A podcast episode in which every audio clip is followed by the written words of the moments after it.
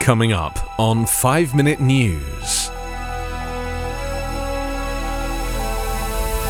Israel trades fire with Palestine in deadliest attack for decades. National Archives asks former presidents to search for classified documents. And Trump lawyer John Eastman faces disciplinary charges. It's Friday, January 27. I'm Anthony Davis. Israeli forces killed nine Palestinians on Thursday, including at least seven militants and a 61 year old woman, in the deadliest single incident in the occupied West Bank in two decades, Palestinian officials said. Two rockets were fired from Gaza early Friday, and Israel responded with airstrikes on the territory, further escalating tensions. The Israeli military said both Palestinian rockets were intercepted by its Iron Dome missile defense system. It was the first such attack from the militant Hamas ruled territory since Prime Minister Benjamin Netanyahu returned to power at the head of a far right government that has pledged a tough line against Palestinian militancy. The raid in the Jenin refugee camp and the rocket fire increases a risk of a major flare up in Israeli Palestinian fighting and casts a shadow over U.S. Secretary of State Antony Blinken's expected trip to the region next week. Raising the stakes, the Palestinian Authority said it would halt the ties that its security forces maintain with Israel in a shared effort to contain Islamic militants. Previous threats have been short lived, in part because of the benefits the authority enjoys from the relationship and also due to US and Israeli pressure to maintain it. Hamas, the Islamic militant group that controls Gaza, had earlier threatened revenge for the raid.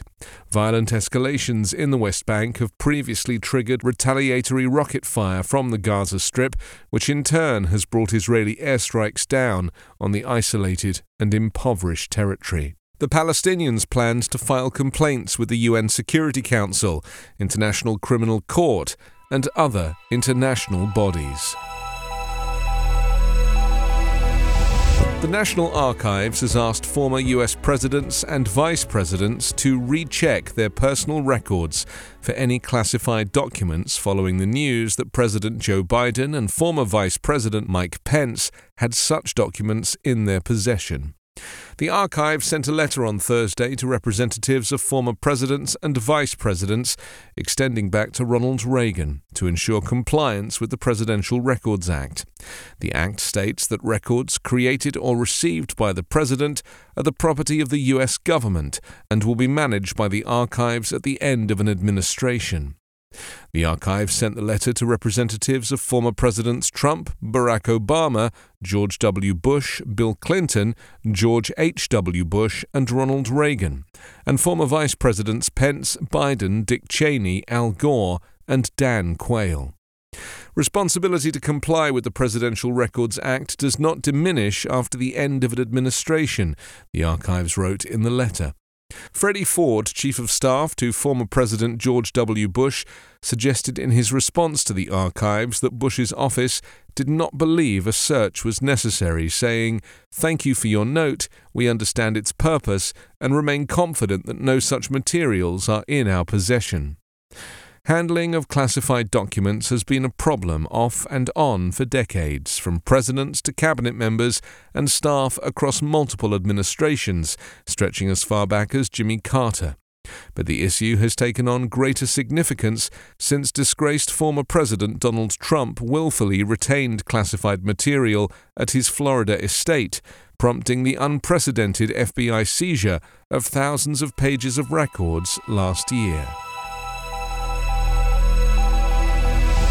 Conservative attorney John Eastman, a lead architect of some of former President Donald Trump's efforts to remain in power after the 2020 election, was slapped Thursday with a series of disciplinary charges in California that could lead to his disbarment.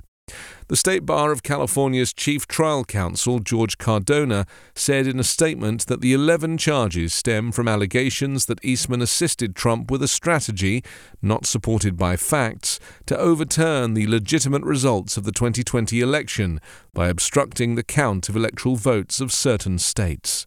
Eastman, the former dean of Chapman University Law School in Southern California, was one of Trump's lawyers during the election.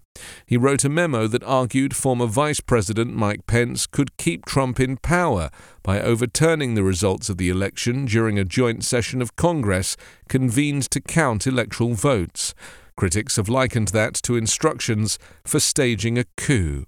The State Bar said Eastman faces charges that he violated the Business and Professions Code by making false and misleading statements that constitute acts of moral turpitude, dishonesty, and corruption. In advising Trump, Eastman's assessments were the product of comprehensive research of the law and historical records, including the Twelfth Amendment and Electoral Count Act, supported by reasonable interpretation of legal and historical precedent, scholarly analysis, and legislative history. In his statement, Cardona said the charges allege that Eastman violated this duty in furtherance of an attempt to usurp the will of the American people and overturn election results for the highest office in the land, an egregious and unprecedented attack on our democracy. You can subscribe to 5 Minute News on YouTube with your preferred podcast app. Ask your smart speaker or enable 5 Minute News as your Amazon Alexa flash briefing skill.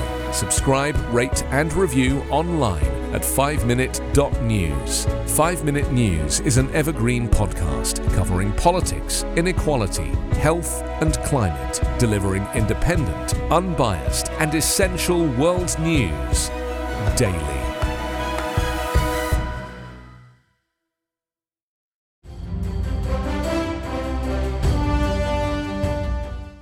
This is Peter. And this is Tom. We want to tell you guys a little bit about our podcast. Tom and I met in college, became best friends, and then teachers almost 20 years ago. Sometimes school just does not allow us to elaborate on the topics that we find interesting, like the real shark attacks that inspired the movie Jaws, or the real historical context to Indiana Jones artifacts. Where does cereal come from? Or are zombies real? Does Ben Franklin really deserve to be on a $100 bill? On our podcast, just like in our class, there are no stupid questions. Just two friends having lighthearted conversation about history, pop culture, and the context of current events. Listen to History Teachers Talking Podcast from Evergreen Network, anywhere you get your podcasts.